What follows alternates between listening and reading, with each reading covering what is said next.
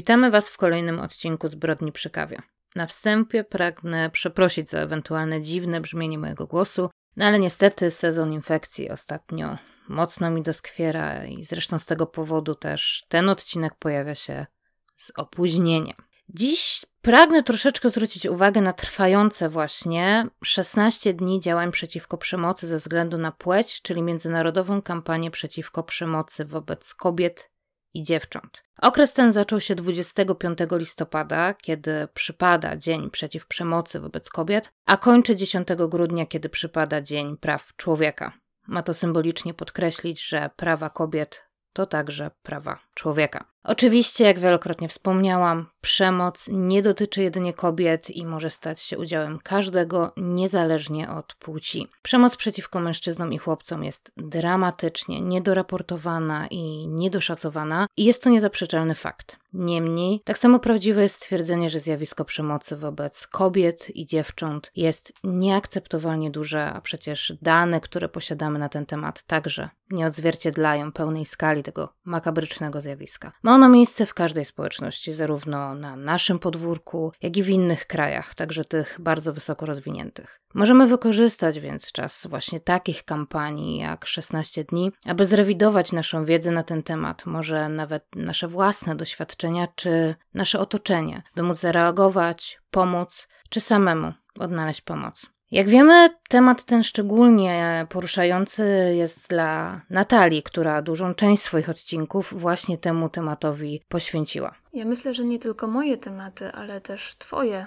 poruszają taką e, tematykę, ale fakty ja się skupiłam głównie na kobiecych ofiarach. Jakoś te historie głównie o tą tematykę u mnie zahaczają. Nie wiem dlaczego takie historie u mnie akurat, ale tak jest rzeczywiście. Kobiety są bardziej narażone jednak na to niebezpieczeństwo, uznawane są nie bez kozery za tą słabszą płeć. I rzeczywiście kiedyś pamiętam, jak e, siedziałyśmy w pracy z, ze znajomymi, to akurat tak się składa, że przy moim biurku, przy którym pracuję, są same kobiety, to padło pytanie, czy wyobrażasz sobie świat na przykład totalnie, kompletnie bez mężczyzn i wtedy czy bałabyś się wychodzić tam gdzieś w nocy na miasto, czy w ogóle na spacer gdzieś powiedzmy o pierwszej, o drugiej w nocy, albo wracając z jakiegoś wyjścia ze znajomymi właśnie nocną porą. I tak na dobrą sprawę, jak każda z nas przemyślała to pytanie, to stwierdziła, że nie bałaby się tak, jak boi się w naszej rzeczywistości, w obecnym świecie, że rzeczywiście bałobyśmy się o wiele mniej, gdyby nie było mężczyzn. To jest paradoks, ale rzeczywiście tak jest i, i każda z nas tak czuła, każda odpowiedziała w taki sam sposób.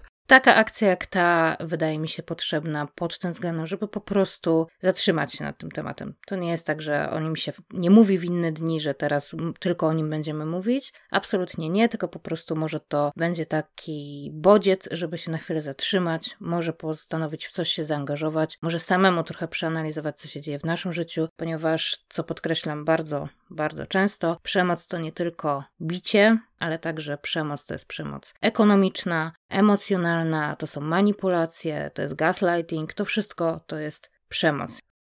No, przemoc ma wiele twarzy, ale nie ukrywajmy, każda z nich jest po prostu szkaradna. I słuchając naszego podcastu, tak jak wspomniała Natalia, ale także innych o tej tematyce, no to z pewnością się z tym zgodzicie. Jak zawsze przybliżę Wam dziś tylko jedną historię, no ale niestety takich opowieści jak ta jest wciąż za dużo i możemy tylko liczyć, że dostrzeganie problemu i podejmowanie działań na rzecz jego niwelowania pewnego dnia przyniesie jakieś takie znaczące zmiany, tak jak wspomniałam. Dziś opowiem Wam smutną historię młodej, zaledwie 21-letniej Lindsay Wilson. W źródłach znajdziecie ją także pod innym nazwiskiem, ale myślę, że na koniec tej historii zrozumiecie, dlaczego postanowiłam przedstawić ją w taki sposób.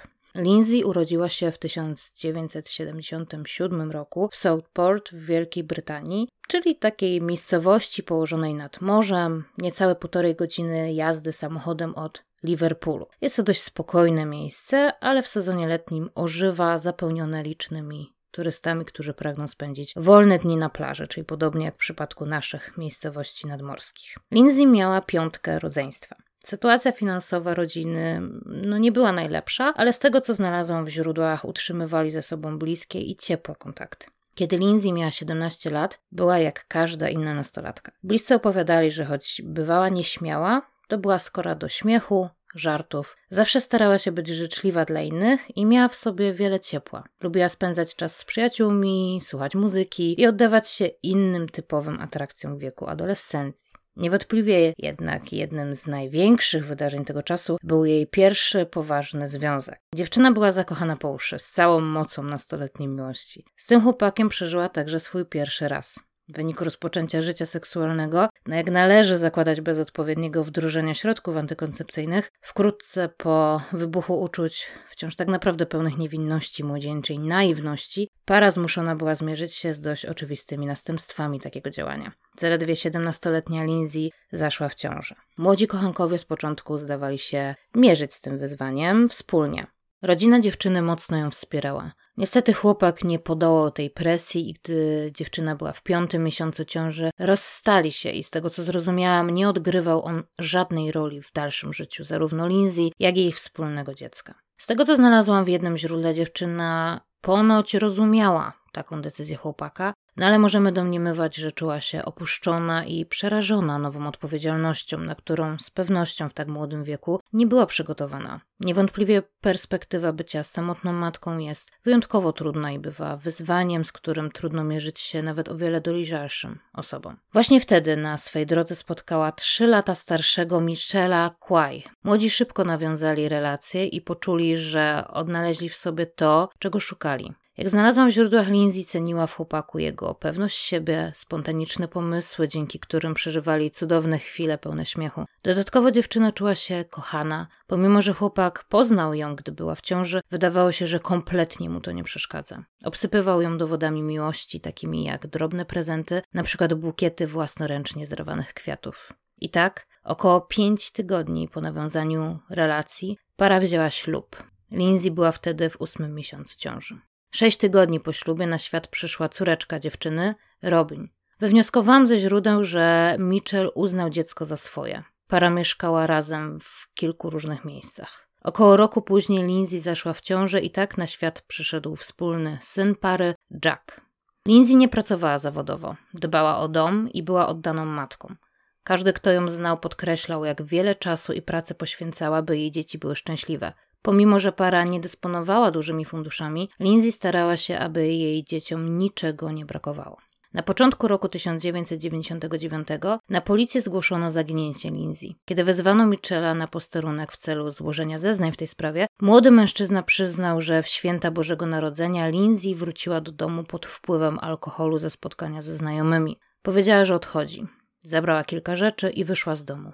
Małżonek zaginionej przyznał, że postanowili się rozstać parę dni wcześniej, ale chcieli to zrobić po świętach, aby nie psuć tego czasu dzieciom. Jak to Mitchell podsumował, najwidoczniej postanowiła nie czekać i opuścić jego i dzieci. W dalszych zeznaniach przyznał, że widział Lindsay jeszcze dwukrotnie. Raz w pobliskim markecie, a drugi raz w Mercedesie razem z innym mężczyzną, przez co uważał, że Lindsay odeszła tak nagle, bo poznała kogoś, dla kogo postanowiła porzucić dotychczasowe życie. Swoje stwierdzenie Mitchell wielokrotnie powtarzał w licznych wywiadach, zarówno dla stacji telewizyjnych, jak i prasy. Rodzina Lindsay także wydała oświadczenie, podkreślając, że dziewczyna nie ma się obawiać ich osądu, wybaczą jej wszystko, co zrobiła i będą ją wspierać obojętnie, jakie decyzje podejmie, byle tylko się z nimi skontaktowała, byle tylko powiedziała im, że nic jej nie jest. Policja ze swojej strony oferowała dziewczynie, że jeśli nie chce kontaktu z rodziną, to może zgłosić się na jakikolwiek posterunek, potwierdzić, że nic jej nie jest, a policja przekaże informacje i zakończy poszukiwania. Jednak to wszystko nie przyniosło efektu. Nikt nie usłyszał żadnej wiadomości od Lindsay. Wiele osób to nie zdziwiło, gdyż ktokolwiek, kto znał Lindsay, jej rodzina, sąsiedzi, właściciel pobliskiego sklepu, w którym Lizzie często robiła zakupy, oraz pracownicy społeczni współpracujący z rodziną Quay nie wierzyli, by mogła ona opuścić swoje dzieci. Podejrzewali, że coś się stało. Podejrzewali, że Mitchell może mieć coś z tym wspólnego. Bo tak, w dotychczasowej historii pominęłam niezwykle ważny aspekt. Mitchell regularnie dopuszczał się przemocy wobec Lindsay, o czym wiedzieli praktycznie wszyscy. Cofnijmy się do początku. Niewiele wiemy o Mitchellu, o tym, kim był przed związkiem z Lindsay. W jednym źródle znalazło informację, że jego matka zmarła, a z bratem i ojcem utrzymywał raczej sporadyczny kontakt. Najlepszym dowodem na to, jakie relacje ich łączyły, jest to, że na ślubie Mitchella i Lindsay nie było nikogo od strony pana młodego. Przemoc zaczęła się ponoć tego samego dnia, w którym Lindsay przysięgła swojemu oprawcy miłość i wierność oraz że nie opuści go aż do śmierci. W przypadku tej relacji zachodziło typowe koło przemocy. Jak wielu partnerów, którzy tworzą takie relacje, Mitchell od samego początku torpedował Lindsay miłością. Dawał jej wszystko to, o czym każda osoba może tylko marzyć. Poświęcał jej całą swoją uwagę, zdawał się ją całkowicie akceptować. Przyjmował ją z wszystkimi zaletami i wadami. Widział w niej swój ideał. Obdarowywał ją prezentami. Tworzył romantyczną atmosferę. Spędzał z nią każdą chwilę. Obyt takiego zachowania czuje się wręcz odurzony uczuciem. Myślę, że dodatkowo Lindsay była łatwą zdobyczą dla Michela. Przez sytuację, w której się znalazła, szczególnie mocno mogła chcieć wsparcia kogoś, kto na nowo zbuduje jej poczucie bycia kimś wyjątkowym i bycia wciąż pożądanym. Właśnie wtedy, zanim mogła sama zbudować swoją siłę, niczym rycerz na białym koniu zjawił się on. Jak wspominają rodzice Lindsay, dziewczynie odpowiadało także to, że tam, gdzie ona czuła niepewność i była ostrożna, Mitchell po prostu działał i zarażał ją swoją spontanicznością. I cechy te mogą być wspaniałe, zwłaszcza dla tak młodych ludzi, no ale nie w momencie, kiedy dotyczą całego życia, gdyż wtedy zaburzają poczucie bezpieczeństwa, które szczególnie ważne jest wtedy, kiedy w grę wchodzi dobro dzieci. Niestety nie tylko ta Pozytywna na pierwszy rzut oka cecha przy dłuższym współżyciu okazała się toksyczna. Chęć bycia nierozłącznymi wyewoluowała w kontrolowanie, odcinanie od znajomych, a nawet od rodziny. Najmniejszy sprzeciw karany był awanturą. Jakie były to sceny, możemy wnioskować z wypowiedzi sąsiadki, która wspomina, że kiedyś przez okno na piętrze mieszkania Lindsay i Michela wyleciały drzwi rzucone przez mężczyznę podczas awantury. Na jednym z domowych nagrań Lindsay teoretycznie w żartach, z uśmiechem na ustach, mówi do kogoś, kto filmuje i kogo wpuszcza do swojego domu: Witaj w piekle. Obróciła to w żart na temat bałaganu, niemniej w świetle tego, co wiadomo, wydaje się, że to wyznanie jest szczególnie znaczące. Możemy jedynie domniemywać, niemniej z wielkim prawdopodobieństwem, że schemat wyglądał jak zwykle w przypadku takich oprawców. Partner, który jest ofiarą, robi coś, co nie podoba się oprawcy. Może być to cokolwiek, choćby źle złożone pranie. Nie chodzi bowiem o to, co wywołuje awanturę, a o nią samą w sobie. Przemocowiec wtedy pokazuje swoją siłę, dominację, umacnia swoją pozycję i umniejsza partnera. Potem następują kwieciste przeprosiny, kajanie się, obietnice, a pod tym wszystkim jasny komunikat. Przecież wiesz, że taki, taka nie jestem. Ale gdy to i to robisz, to coś we mnie wstępuje i nie panuje nad sobą. Jak nie będziesz tak robić, to nie będę się tak zachowywał. Ofiara zaczyna wierzyć, że faktycznie jej zachowanie spowodowało wybuch. Wychodzi z założenia, że przecież może po prostu tak nie robić i będzie tak cudownie, jak było na samym początku. Niestety do katalogu rzeczy zakazanych dochodzi coraz więcej pozycji. Ofiara coraz mocniej jest ograniczana, ma coraz mniej autonomii. Oprawca przemyca także komunikaty mające umniejszyć wiarę w siebie ofiary, takie jak Beze mnie przecież nic nie masz, przecież nie pracujesz, nie masz pieniędzy, jesteś beznadziejna, beznadziejny, nie zabierzesz mi dzieci, bo to ja zarabiam, to ja jestem tą silną osobą. I tak dalej. W końcu ofiara zaczyna wierzyć, że jest winna temu, że jej partner stosuje przemoc, ale jednocześnie nie może się uwolnić od partnera, bo bez niego w jej opinii nie ma nikogo, a już z pewnością sama nie utrzyma się, no bo nie pracuje, najczęściej tak to jest niestety. No a może także utraci dzieci, skoro nie ma odpowiednich środków do życia, a partner ma. Tak jak Mitchell, tak i wielu innych oprawców odcina ofiarę od wszystkiego, co daje jej samodzielność, w tym właśnie od pracy, a także sabotuje każde relacje, w tym przede wszystkim z przyjaciółmi i rodziną, aby ofiara czuła się sama i słaba. Lindsay mimo wszystko zdawała się próbować przynajmniej walczyć. Kiedy odkryła, że Mitchell ją regularnie zdradza, postanowiła się z nim rozstać. Miało to miejsce niecały rok po ślubie. Odkryła, że jest w ciąży i postanowiła ją terminować. Gdy Mitchell się o tym dowiedział, niezwykle się zdenerwował. Był bardzo agresywny, ale Lindsay zaczęła mu się wymykać z garści. Zmienił więc taktykę i zaczął się kajać. Obiecywać różne rzeczy, dawać prezenty, zabiegać o Lindsay. Dziewczyna postanowiła więc do niego wrócić. Chciała wynagrodzić mężowi to, że podjęła decyzję o aborcji i szybko zaszła w ciąży, w wyniku której urodził się ich syn Jack. Oczywiście nie przyniosło to długotrwałych zmian. Wkrótce po wznowieniu relacji wróciła makabryczna codzienność. Rodzina nie wiedziała wszystkiego, ale wiedziała dość, aby kilkukrotnie interweniować i ratować Lindsay. Niestety, każdorazowo para prędzej czy później wracała do siebie, a Mitchell robił wszystko, aby utrudniać kontakt Lindsay z rodziną. No ta historia muszę przyznać, że już na tym etapie bardzo mnie denerwuje, bo są to takie bardzo oczywiste sygnały na to, jakim manipulatorem był jej mąż, jak kontrolował jej zachowanie, bo zachowywał się agresywnie wtedy, kiedy jemu pasowało, czyli właśnie tak jak mówisz, na przykład źle złożone pranie czy, czy cokolwiek innego, więc Lindsay pewnie, żeby go nie prowokować, zachowywała się tak, jak on chciał, żeby właśnie nie było kolejnej awantury, była pewnie przy tym posłuszna, żeby znowu on się nie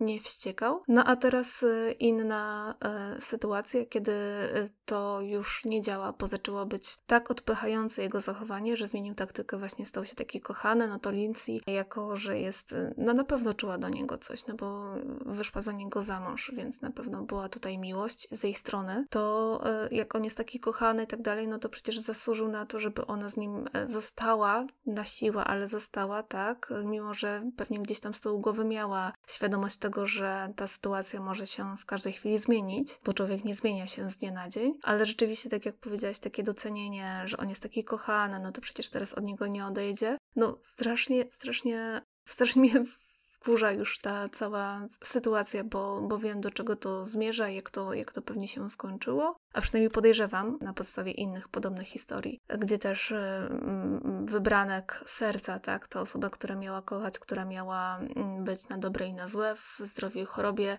stała się oprawcą, a wcześniej właśnie takim manipulatorem, który na siłę, ale siłę psychiczną używał do tego, żeby właśnie tą ofiarę zmanipulować i przytrzymać y, przy sobie jak najdłużej. No tak, bo warto to podkreślać, że to nie jest tak, że kobieta wchodzi czy mężczyzna wchodzi w relację z osobą przemocową i to od początku tak wygląda, że od początku jest ta przemoc w domu. No właśnie nie. To jest właśnie ta taka ciepło, zimno, to jest takie bombardowanie miłością i faktycznie ofiara zaczyna wierzyć w to, że jak tylko nie będzie robić tego, bo to tylko denerwuje tą osobę, przecież jest jak tak wspaniała, to ona nie może być taką osobą cały czas. I to jest takie pranie mózgu, więc tutaj dlatego jest tak trudno odejść tej ofiarze, bo ona jest tak zmanipulowana, tak wierzy w to, co się dzieje, tak nie wierzy w siebie i w swój osąd, że po prostu no, trwa w tym, że wraca, że wierzy w to, że może tym razem będzie inaczej, może tym razem nie zdenerwuje go. Dlatego nigdy nie wolno oceniać osoby, która jest w takim związku, ponieważ to nie jest takie proste. To nie jest tak, że ta osoba weszła i tak od początku było, bo z pewnością było zupełnie, zupełnie inaczej. Ja zawsze zachęcam do tego, żeby nie oceniać. Każdy ma prawo do własnej opinii, ale do oceny to już możemy się z tym wstrzymać. Natomiast szczególnie w takich przypadkach to na pewno nikomu nie pomoże, a na pewno nie tej osobie. No i tak właśnie było też z Lindsay. No, takie przepychanie się, powroty, rozstania, rodzina ją ratowała, potem rodzina nie miała z nią kontaktu i tak dalej, i tak dalej trwało. I od początku tego roku ich relacja, czyli relacja Lindsay i Michela była no już taka bardzo zaogniona. Te właśnie powroty i odejścia zdarzały się coraz częściej, wybuchy agresji, awantury. Do kwietnia Mitchell zdążył ostentacyjnie odchodzić od Lindsay aż siedem razy. Dziewczyna pisała do rodziny w takich przypadkach. Mitchell odszedł, potem wrócił. Kolejna wiadomość. Odszedł myślnik, znów wrócił. I w końcu w kwietniu. Tym razem odszedł na dobre. Już miałam tego dość. Lindsay zaczęła budować swoje nowe życie. Przy pomocy organizacji działającej na rzecz pomocy kobietom udało jej się znaleźć nowe miejsce do mieszkania. Latem w pamiętniku napisała: Wszystko jest wspaniałe, nigdy nie było lepiej. Wcale nie tęsknię za Mitchem. W tamtym czasie napisała także: Te zapisy są dla moich dzieci, aby wiedziały, jak trudne było moje życie i jak starałam się jak najlepiej sama się nimi zająć, żeby wiedziały, jak bardzo je kocham. Mam nadzieję, że nigdy nie będziecie musiały przejść przez cokolwiek takiego. Wszystko, co mogę powiedzieć, to że starałam się jak mogłam. Mam nadzieję, że mi się udało. Jedyną rzeczą, którą zawsze robiłam od dnia, w którym przyszliście na świat, było upewnienie się, że wiecie, jak bardzo was kocham i podpisała to dla dwójki moich dzieci. Przytoczony cytat jest troszkę chaotyczny i prawdopodobnie składa się z kilku wypowiedzi, niemniej oddaje on, jak ważne dla Lindsay były jej dzieci. Jak wspomina jej mama, opowiadając o czasie, kiedy jej córka otrzymała nowe miejsce do mieszkania, wszystko było zrobione pod dzieci. Zabawki, sypialnie, którym nie można było niczego zarzucić. I faktycznie w dokumencie, który oglądnęłam przygotowując się do tego odcinka, można zobaczyć, że pokoje było ozdobione rysunkami postaci z bajek. Wszystko było faktycznie tak, żeby dzieci się tam dobrze czuły. Na koniec mama Lindsay dodała: Sądzę jednak, że Lindsay mimo wszystko czuła się samotna. I czy to właśnie ta samotność, czy toksyczna fascynacja, toksyczne uczucie, o którym tutaj też wspomniała Natalia, a może co bardziej prawdopodobne, taka wyuczona zależność od męża? No trudno powiedzieć co, ale coś spowodowało, że Lindsay po raz kolejny uwierzyła nowej fali miłości i zapewnień od swojego oprawcy i jesienią przyjęła go pod swój dach. Oczywiście także tym razem szybko pojawiła się przemoc. Siostra Lindsay wspomina, że kiedy wychodziła z jednej z wizyt u siostry, ta przy pożegnaniu wsunęła jej do ręki kartkę, na której napisała w pośpiechu: Pomóż mi. Kiedy siostra odczytała prośbę Lindsay, od razu udała się do rodziców. Zapytała mamy, co ma robić. Kobiety czuły się przytłoczone tym, co się dzieje. W końcu matka podjęła decyzję, że nie mogą po raz kolejny interweniować, bo w poprzednich takich sytuacjach Mitchell wracał, a kontakty z Lindsay i dziećmi się urywały i nie wiedzieli, co się dzieje.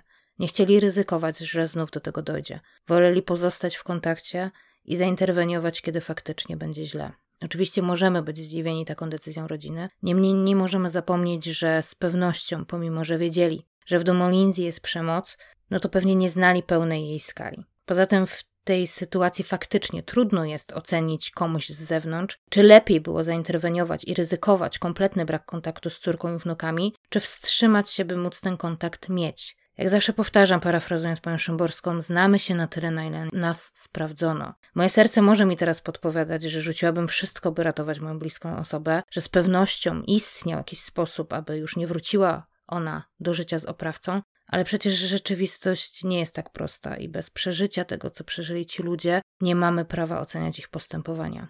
Absolutnie nie wierzę, że ich decyzja wynikała z braku dbałości czy ignorancji albo innych niskich pobudek. Wierzę, że po prostu wydała im się ona najlepszą, jaką mogli podjąć w tamtym czasie. Ostatni raz mama widziała się z Lindsay w połowie grudnia. Podwoziła dziewczynę na pocztę i do prawnika, bo w końcu Lindsay podjęła decyzję o rozwodzie. Choć także wcześniej zaczynała procedurę i jej nie kończyła, to wydawało się, że tym razem faktycznie jest inaczej. Lindsay wydawała się zdecydowana. Cieszyła się nadchodzącymi świętami Bożego Narodzenia, które zawsze starała się celebrować, zwłaszcza ze względu na swoje ukochane dzieci. Pożegnały się zapewne jak tysiąc razy wcześniej, może umawiając się na kolejny raz. Nie wiedziały, że tego dnia widzą się po raz ostatni. Po prezenty od dziadków dla dzieci pojawił się sam Mitchell. Rodzice Lindsay trochę się zdziwili, ale musieli uwierzyć mężczyźnie, gdy poinformował ich, że ich córka wyszła spotkać się z przyjaciółmi, nie dała rady do nich podjechać. Zdziwiło ich to też, że córka nie zadzwoniła złożyć życzeń ani na święta, ani na nowy rok. Niestety jednak nie było tak, że nie zdarzało się tak wcześniej, że tracili z nią po prostu kontakt. Tym razem jednak brak kontaktu się przedłużał. Rodzina była zaniepokojona, ale nie miała jeszcze powodów do zawiadamiania policji. Dlatego zgłoszenie o zaginięciu dziewczyny nie złożył nikt z jej bliskich, a pracownik socjalny, który opiekował się rodziną Quay. Jak wspomniałam, Mitchell w mediach odgrywał rolę porzuconego, samotnego ojca. Chętnie udzielał wywiadów. Prezentował się jako zraniony mężczyzna, którego żona odeszła w święta, nie oglądając się ani na niego, ani na ich dzieci. Policja z początku uznała sprawę za zaginięcie, ale kiedy zaczęli się jej przyglądać, pojawiało się coraz więcej wątpliwości. Po pierwsze, Lindsay nie zabrała ze sobą ani dokumentów, ani pieniędzy. Śledczy potwierdzili także, że nie stawiła się na umówione wizyty do lekarza, kosmetyczki i prawnika, z którym miała omówić sprawy związane z rozwodem. Wydawało się też, że nie brakuje żadnych jej rzeczy, typu ubrań i innych. Po drugie, każda osoba, która znała Lindsay, podkreślała, że nie odeszłaby zostawiając dzieci, tak jak wspomniałam wcześniej. Po trzecie, zachowanie Michela wydawało się, no mówiąc delikatnie, zastanawiające. Wreszcie po czwarte odkryto, że w połowie grudnia Lindsay była na poczcie dowiadując się o przekaz pieniędzy z zasiłku, których nie otrzymała. Policja postanowiła zbadać ten trop i okazało się, że Mitchell pobierał zasiłek za zaginioną małżonkę, mimo że tylko ona była beneficjentem. Policja zatrzymała Michela jako podejrzanego o zabicie Lindsay i oszustwo. Niestety nie udało mu się postawić zarzutów odnośnie morderstwa z powodu braku dowodów, jednak udało się go oskarżyć o wyłudzenie pieniędzy. W jednym z materiałów telewizyjnych, w którym Mitchell się pokazywał i udzielał wywiadu, Można go zobaczyć podczas wykonywania prac społecznych, na które został skazany za wyłudzenia. Reporterowi powiedział: Za to, że muszę to robić i za to, że zostawiła mnie z dziećmi, to jakby się paliła, to bym nawet na nią nie nasikał. Prowadzący sprawę detektyw Supt Sloan był przekonany, że Mitchell ma coś wspólnego z zaginięciem Lindsay, prawdopodobnie z jej morderstwem. Tak samo uważała rodzina Lindsay. Jej ojciec opowiada, jak musiał widywać się regularnie z Mitchem, by zabrać wnuki na ich wizytę u dziadków. Nie wchodził jednak nigdy do domu. Wiedział, że Mitchell zna jego opinię na temat tego, co stało się z Lindsay i bał się, że dojdzie do jakiegoś ataku. Nie chciał zaprzepaścić jakiejkolwiek szansy na to, aby w końcu udało się odnaleźć dowody i skazać Mitchella. O winie małżonka ofiary przekonanych było także wiele osób śledzących liczne doniesienia prasowe.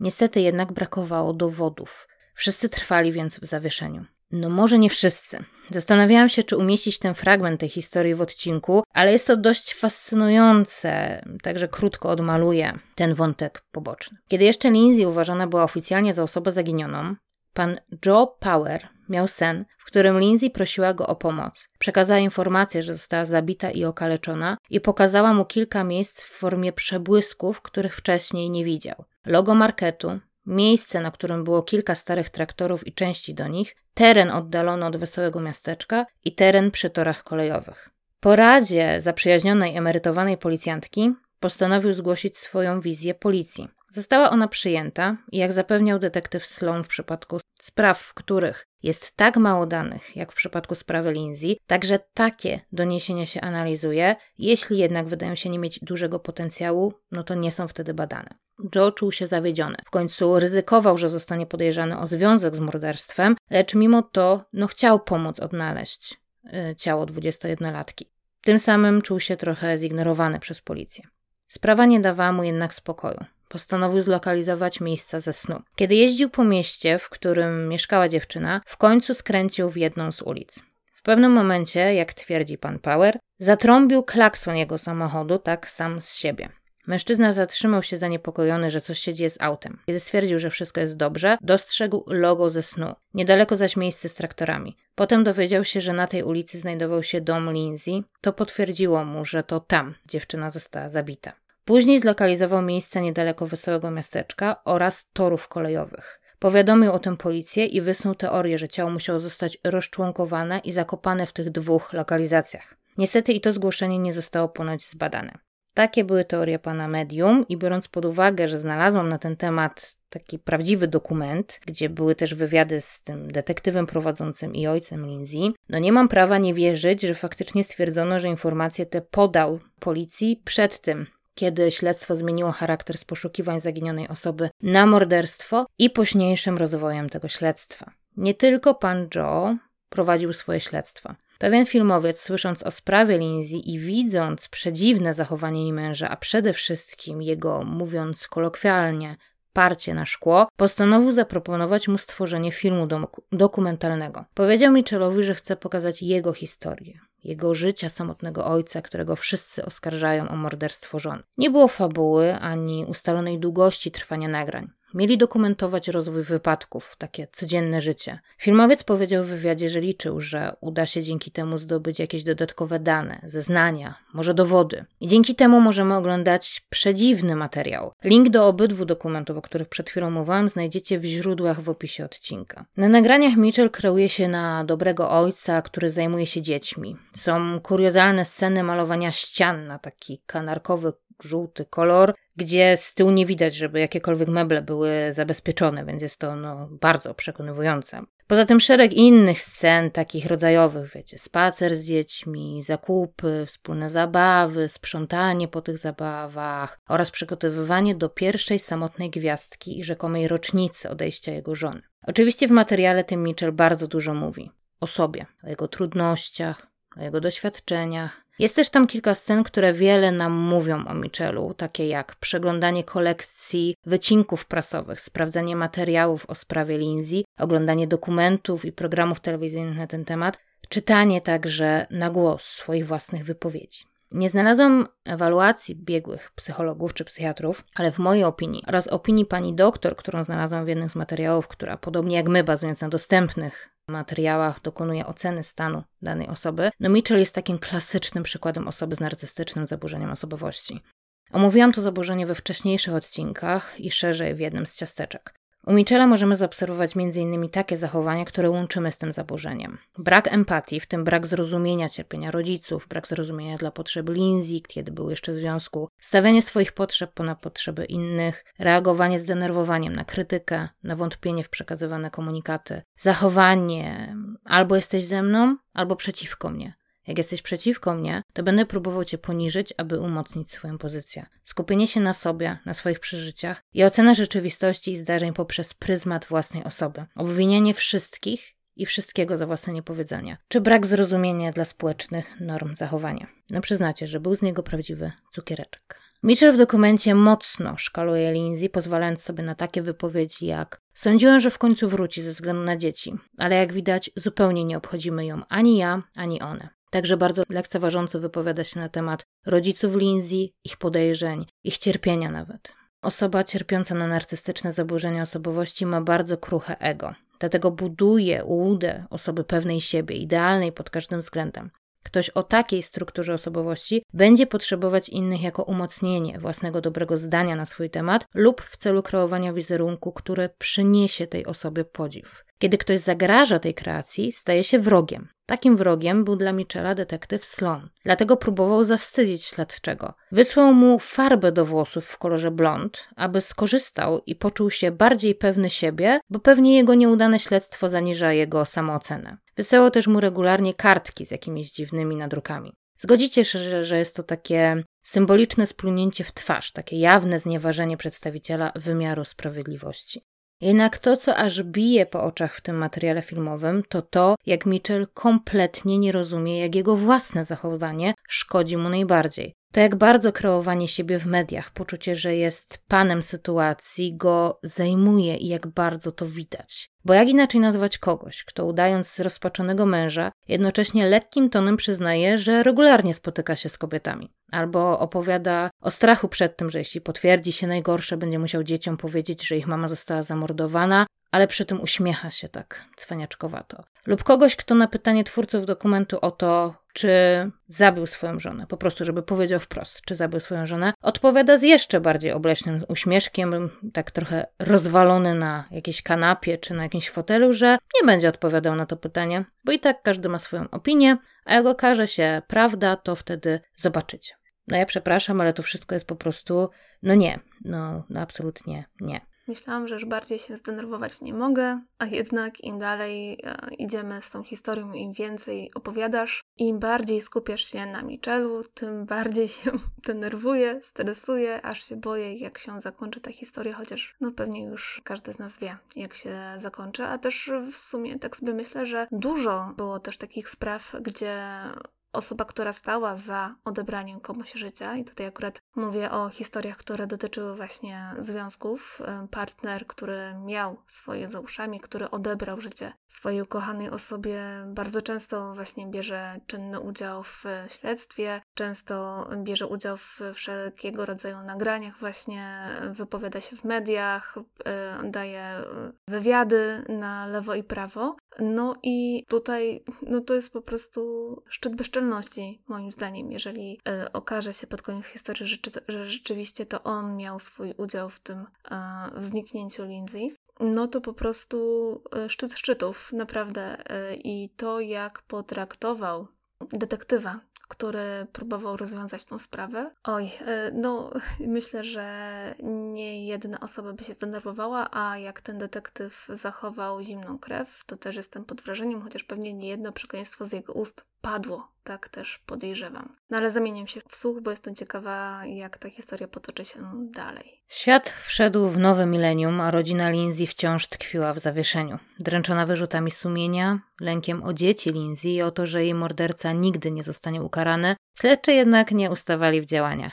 Badali każdy trop, każde ciało, które mogło należeć do Lindsay. Rodzina za każdym razem, gdy słyszała informacje o odnalezieniu zwłok, trwała w napięciu czekając, czy to jest właśnie ten moment, w którym w końcu dowiedzą się, co się stało. Choć nie znalazłam informacji, aby ktoś z nich przyznał się do tego, że no, trzymał się tej cienkiej nitki nadziei, że może Mitchell mówi prawdę, że może Lindsay faktycznie odeszła i, i jest gdzieś i żyje i że wróci w końcu do nich, no to sądzę, że wielce prawdopodobne jest, że w głębi serca tlił się ten nierealny płomyczek. w czerwcu 2000 roku niedaleko wesołego miasteczka odnaleziono ludzki tors z mocno posuniętymi zmianami związanymi z rozkładem. Po zbadaniu znaleziska potwierdzono, że jest to część ciała Lindsay. Policja aresztowała Michela. Na początku zatrzymany nie składał żadnych zeznań. Jednak śledczy postanowili zatrzymać także brata i ojca Michela, gdyż w materiale dowodowym znaleźli informację, że 16 grudnia 1998 roku zatrzymany wykonał serię połączeń telefonicznych do obydwu mężczyzn, co absolutnie nie należało do normy w ich kontaktach. Jak wspomniałam, ich kontakt był raczej sporadyczny. Dzień ten, jak znalazłam w źródle, był następnym lub zaledwie kilka dni później, po tym jak Lindsay widziała się ze swoją mamą. I podejrzewa się, że to był ostatni raz, kiedy Lindsay po prostu wyszła z domu. Kiedy policja poinformowała Michela, że zatrzymali też członków jego rodziny, po niemal dwóch dobach mężczyzna w końcu zaczął zeznawać, opowiadając o tej nocy, półtora roku wcześniej, kiedy po raz ostatni stał się oprawcą swej żony. Tym razem jednak nie było odwrotu. Krąg przemocy się dopełnił, a zakończenie było najtragiczniejszym z możliwych, choć niestety nie niezwykłym w takich historiach. Na nagraniu z zeznań słyszymy, że tamtej nocy doszło do kłótni. Pewnym momencie Mitchell przewrócił Lindsay na łóżko, a następnie przez 20 minut zaciskał ręce na jej szyi. Po zamordowaniu żony zostawił ją na łóżku, zamknął drzwi do pokoju i zatkał szparę przy ziemi ręcznikiem, aby nikt nie wyczuł ewentualnych zapachów śmierci. Dalej mówił. Następnego dnia spotkałem się z moim bratem Eliotem. Nie wiedziałem, co mam robić. Zdecydowaliśmy, że musimy pozbyć się zwłok, pociąć je na kawałki i w taki sposób się ich pozbyć. To ja rozczłonkowywałem ciało mojej żony. Mój brat tego nie robił. On tylko trzymał siatki. Trudno powiedzieć, czy to zapewnienie, że brat nie brał udziału w rozczłonkowywaniu zwłok, było po prostu stwierdzeniem faktu, czy może jakimś przebłyskiem człowieczeństwa i próbą chronienia Eliota przed karą za swoją zbrodnię. Wiemy, że Eliot pracował w rzeźni. Czy jednak służył jedynie wsparciem, czy też dokonywał członkowania, tego nie wie nikt poza zainteresowanymi. Niestety głowę i ręce mężczyźni wyrzucili do śmieci, przez co nie udało się ich nigdy znaleźć. Tors, jak wspomniałam, znaleziono w okolicy wesołego miasteczka, w którym kiedyś pracował morderca. Resztę znaleziono niedaleko torów kolejowych, w okolicy, w której kiedyś mieszkał z Lindsay. Mitchell przed wyruszeniem na wizję lokalną miał tylko jedno zmartwienie. Pytał się, czy będzie obecna prasa i telewizja. Na miejscu wesoło rozmawiał sobie z policjantami i z uśmiechem opowiadał, gdzie powinni szukać zakopanych przez niego części ciała swojej żony. Na sekundę wracając do pana medium, wszystko to, o czym opowiadał się, sprawdziło. Mówił, że Lindsay została zamordowana w domu, okaleczona i ukryta niedaleko torów kolejowych i wesołego miasteczka. Ponoć po odkryciu ciała Lindsay znów mu się przyśniła i podziękowała za pomoc. No i tak zostawię ten wątek żebyście mogli sobie wyrobić własne zdanie na temat tego, co tutaj opowiedziałam. Wracając do mordercy jego rodziny. Ojciec został oczyszczony z wszelkich zarzutów. Prokuratura przyjęła taki scenariusz wydarzeń. Mitchell czuł, że Lindsay wymyka się spod jego kontroli. W końcu udało jej się stanąć samej na nogi, kiedy odszedł od niej w kwietniu 1998 roku. Kiedy go znów przyjęła jesienią, coraz częściej mu się sprzeciwiała. Rozpoczęła załatwianie rozwodu. Kiedy więc odkryła, że pieniądze z opieki socjalnej za listopad 1998 roku Mitchell sobie przywłaszczył, zaczęła się z nim kłócić. To musiał być ostatni dowód na to, że Lindsay już nie jest jego lalką, że już nie może zrobić z nią to, co chce. Skoro nie jest z nim, to jest przeciwko niemu. Należy więc ją poniżyć i zniszczyć. W przypływie nerwów zaatakował Lindsay i zaczął ją dusić. Robił to nie tylko tak długo, aż umarła, ale tak długo, aż nie opadła z niego złość. Jak wspomniałam, 20 długich minut. Poprosił brata o pomoc w pozbyciu się zwłok. Później zaś postanowił zatrzeć ślady po rozczłonkowywaniu ciała żony i posprzątał dokładnie łazienkę. Kiedy nikt nie szukał Lindsay, a później policji nie udało się nic znaleźć, poczuł, że przechutrzył wszystkich. Nabrał pewności siebie. Coraz mniej się ukrywał z tym, co zrobił. Może nawet po części chciał, by wszyscy dowiedzieli się, jak jest sprytny, także jako morderca, że wodził wszystkich za nos, że wymknął się wymiarowi sprawiedliwości. W styczniu 2001 roku Mitchell Kai został skazany na dożywocie z możliwością ubiegania się o zwolnienie warunkowe po upływie 18 lat. Jego brat za pomoc w pozbyciu się ciała został skazany na 7 lat pozbawienia wolności. Niestety niedługo po tym rodzinę Lindsay spotkała kolejna tragedia. Jej niewiele starszy brat, mający wtedy zaledwie 24 lata, noszący imię po swoim ojcu, powiesił się. Pan Peter, czyli ojciec Lindsay, wyznał w wywiadzie. Pamiętał, jak powiedział: Nie ma sensu żyć. Równie dobrze mogę dołączyć do Lindsay. Pan Peter mówi, że dla całej rodziny świadomość tego, co stało się z ich ukochaną siostrą i córką, była i jest wielkim ciosem i ciężarem. Syn nie zdołał się z nim zmierzyć i zupełnie go to przytłoczyło. Jak dalej mówi pan Peter, winie Michela Kai jego rodzinę za śmierć syna. Michel Kai próbował już popełnić samobójstwo w więzieniu. Wszystko na co liczę, to że znów spróbuje, ale że tym razem mu się uda. Po upływie 18 lat Mitchell zaczął ubiegać się o wcześniejsze zwolnienie z więzienia. Córka Lindsay, Robin, walczyła z całych sił, by morderca jej matki nie wyszedł na wolność. Tłumaczy, z tego co znalazłam w jednym źródle, że jeśli mężczyzna uzyska zgodę, zostanie przeniesiony do lżejszego więzienia, następnie do zakładu półotwartego, a później wyjdzie na wolność i będzie poruszał się swobodnie wśród innych ludzi. Póki co zwolnienie warunkowe nie zostało mu udzielone. Ostatnie informacje na ten temat znalazłam z maja bieżącego roku. Mitchell ma aktualnie 47 lat, co za tym idzie wciąż jest zdolny do wyrządzania krzywdy kolejnym ofiarom. Na szczęście mężczyzna sam sobie nie pomaga. W więzieniu dopuszcza się aktów przemocy oraz został złapany na zażywaniu nielegalnych substancji. Robin tak skomentowała kolejne oddalenie wniosku o zwolnienie warunkowe swojego ojczyma. Czuję się bezpieczniej wiedząc, że nie wyjdzie i sądzę, że to ta odrobina sprawiedliwości dla mojej mamy. Choć nic, co się wydarzy, nie odda sprawiedliwości całkowicie. Nie ma wiele, co mogłabym dodać poza tym, że jesteśmy zadowoleni i możemy się na chwilę zrelaksować, nie zadręczać się nieustannie myśleniem na ten temat. Nie znalazłam informacji, jak rodzą sobie dzieci Lindsay, jak układa się ich życie, choć mówiąc szczerze, mocno nie szukałam. Ich wczesne dzieciństwo zostało naznaczone całym szeregiem traum, z którymi z pewnością musieli i możliwe, że nadal muszą się mierzyć. Sądzę więc, że lepiej po prostu zostawić ich w spokoju i nie szukać dodatkowych informacji na ich temat. Mam jednak nadzieję, że zarówno oni, jak i rodzice i rodzeństwo dziewczyny w końcu odnajdą spokój i pogodzą się z tym, co się wydarzyło. Trochę na tą sprawiedliwość musieli poczekać, bo Lindsay była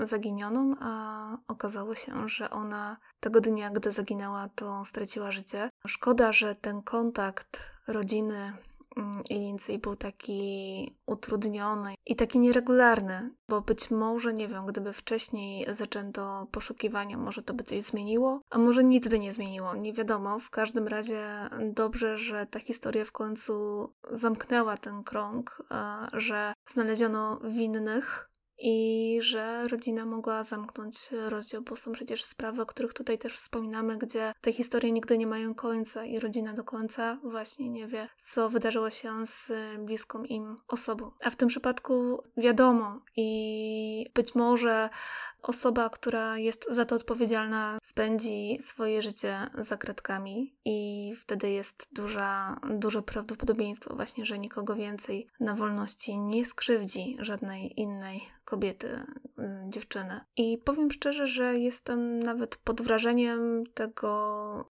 poziomu bezczelności Michela, ponieważ no, mimo tego, że wiedział, co zrobił, zachowywał się w taki a nie inny sposób, gdzie nie wiem, wydaje mi się, że po prostu jego poziom empatii był na jakimś takim bardzo niskim poziomie, że był w stanie tak oczerniać swoją ofiarę i, i, i mówić, że ona jest okropna, bo ona od niego odeszła, on jest taki biedny, bo został sam z dziećmi i teraz on się opiekuje tymi dziećmi i ona sobie pewnie gdzieś tam żyje i korzysta z życia i, i w ogóle ma się super. Więc no, sam fakt, że, że w ogóle był w stanie coś takiego przed kamerami powtarzać wielokrotnie, bo tych wywiadów na pewno było dużo, skoro był e, taką e, łaknącą uwagi osobą, więc e, no, jestem pod wrażeniem jego bezczelności, po prostu co on miał w głowie, to tego chyba nigdy nie zrozumiem. No ta sprawa tak, no bo te sprawy true crime mają często jakąś tam nazwę, no to ta sprawa często nazywana jest właśnie sprawą uśmiechniętego mordercy, właśnie przez te jego wywiady później, bo nawet jeżeli, bo chyba tam nie ma tłumaczenia nawet tego automatycznego na polski, a nawet jeżeli no, nie czujecie się komfortowo z oglądaniem dokumentu w języku języku angielskim, to naprawdę zachęcam, żeby chociaż kawałek obejrzeć, żeby zobaczyć jego zachowanie, bo to jest naprawdę kuriozalne. Nawet jeżeli byśmy nie wiedzieli, że to jest morderca, to coś by nam tam nie grało, bo to nie jest normalne zachowanie. Ja nie mówię, że małżonek, który jest e, zostawiony, ma do końca życia się biczować i, i płakać i patrzeć w okno, to, to też nie o to chodzi. Ale no jego zachowanie absolutnie nie przystaje do tego, co próbuje kreować narracją, którą stworzył. Jest po prostu z daleka widać, że tam coś jest bardzo, bardzo nie tak. No i tak jak wspomniałam, no te jego wypowiedzi są naprawdę na no, przerażającym poziomie, bo to jest trudno nawet powiedzieć. One są głupie, one są bezczelne, Tru, naprawdę powiem szczerze, że oglądanie tych dokumentów i, i tych jego wypowiedzi, słuchanie i te właśnie scenki rodzajowe, jak on tam z dziećmi na spacer idzie i w ogóle, no to po prostu to wszystko tak jak Natalia mówiła, że to strasznie sprawia, że się człowiek zaczyna denerwować. Także cieszę się, że udało się znaleźć jakieś dowody, że udało się skazać go za to, co zrobił. No i mam nadzieję, że faktycznie działania rodziny spowodują, że no nie wyjdzie na wolność bez prawdziwej resocjalizacja. Umówmy się, że no, w Wielkiej Brytanii z tą resocjalizacją jest mniej więcej tak jak u nas, więc jest o nią trudno, zwłaszcza u osób tak mocno zaburzonych jak Mitchell i takich, co się dopuścili takich zbrodni jak on. Także tutaj faktycznie on może stwarzać nadal dość duże niebezpieczeństwo, a tak jak wspomniałam, to jest jeszcze bardzo młody człowiek, no 47 lat, no to w kwiecie wieku bym powiedziała, więc faktycznie stanowi takie realne zagrożenie dla innych. Także nie wiem, jak to się dalej potoczy. Tak jak wspomniałam, ostatnie doniesienie o odrzuconym wniosku o zwolnienie warunkowe było z maja tego roku, także chyba co rok może się o to ubiegać. To też swoją drogą musi być bardzo trudne dla rodziny Lindsay. Możemy mieć tylko nadzieję, że faktycznie no, sam sobie nie pomaga, rodzina działa i no, zostanie w tym więzieniu tak długo, jak będzie trzeba. No niewątpliwie jest to bardzo poruszająca sprawa i mam nadzieję, że dobrze odwołuje się do tego tematu, który tutaj przywołam, czyli tych 16 dni, czyli o tej rozmowie na temat przemocy wobec kobiet i dziewcząt, i że może da Wam troszeczkę tak do zastanowienia się nad tym, jakie mogą być całe te mechanizmy, które mogą zachodzić w tego typu związkach i te wszystkie rzeczy, z którymi musi się mierzyć ofiara, która znajdzie się w takiej relacji. Mam nadzieję, że żadne z Was nigdy nie będzie musiało się z takim czymś mierzyć, nigdy nie znajdzie się w takiej sytuacji, bo są to naprawdę duże, duże traumy, tragedie i to się ciągnie najczęściej latami. I tak naprawdę na tym kończymy dzisiejszy odcinek. Na koniec mamy jeszcze ogłoszenie. Z uwagi na wiele dodatkowych zadań, które pojawiły się w naszych życiach oraz dość intensywny czas końca roku, w miesiącu grudniu i styczniu odcinki będą ukazywać się co dwa tygodnie. W miesiącu lutym planujemy wrócić do cotygodniowego harmonogramu, Mamy nadzieję, że będziecie nadal z nami i zrozumiecie wprowadzoną zmianę. Po prostu uważamy, że tak jest bardziej fair dla Was, ponieważ te odcinki faktycznie zdarzało się, że miały jakieś tam opóźnienie. Chcemy też, żeby te odcinki miały taką, a nie inną jakość, taką, do której przywykliście. Dlatego postanowiłyśmy, że w tych takich no, trudnych miesiącach, gdzie jest dużo różnych rzeczy, zresztą w Waszym życiu na pewno też, zawodowym i prywatnym, rodzinnym, że w tym czasie po prostu troszeczkę zmniejszymy ilość odcinków, żeby zachować poziom i żebyście po prostu wiedzieli, jak to wygląda, żebyście się nie dowiadywali na ostatnią chwilę, że jakieś tam opóźnienie się pojawi. Także mamy nadzieję, że zrozumiecie naszą decyzję, no i nadal będziecie z nami, bo bardzo cenimy sobie Wasze wsparcie.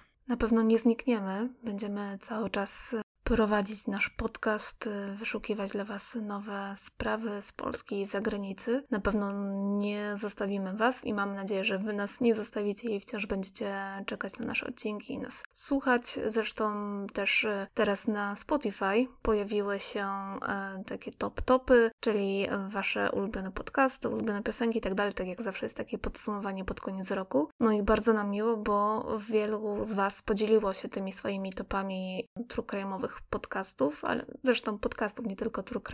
No i znalazłyśmy się na Waszych listach i jest nam z tego powodu bardzo, bardzo miło. Także bardzo dziękujemy za to, że z nami jesteście. No i mam nadzieję, że razem spędzimy też ten kolejny rok, który jest przed nami, mimo że grudzień i styczeń może będzie bardziej okrojony, bo tak jak Ola powiedziała, my wciąż chcemy tą jakość zachować, na tym nam bardzo zależy. Zależy nam na tym, żeby mieć właśnie czas na przygotowanie każdego odcinka. Bardzo dziękujemy Wam za uwagę. No i do usłyszenia za dwa tygodnie. Do usłyszenia.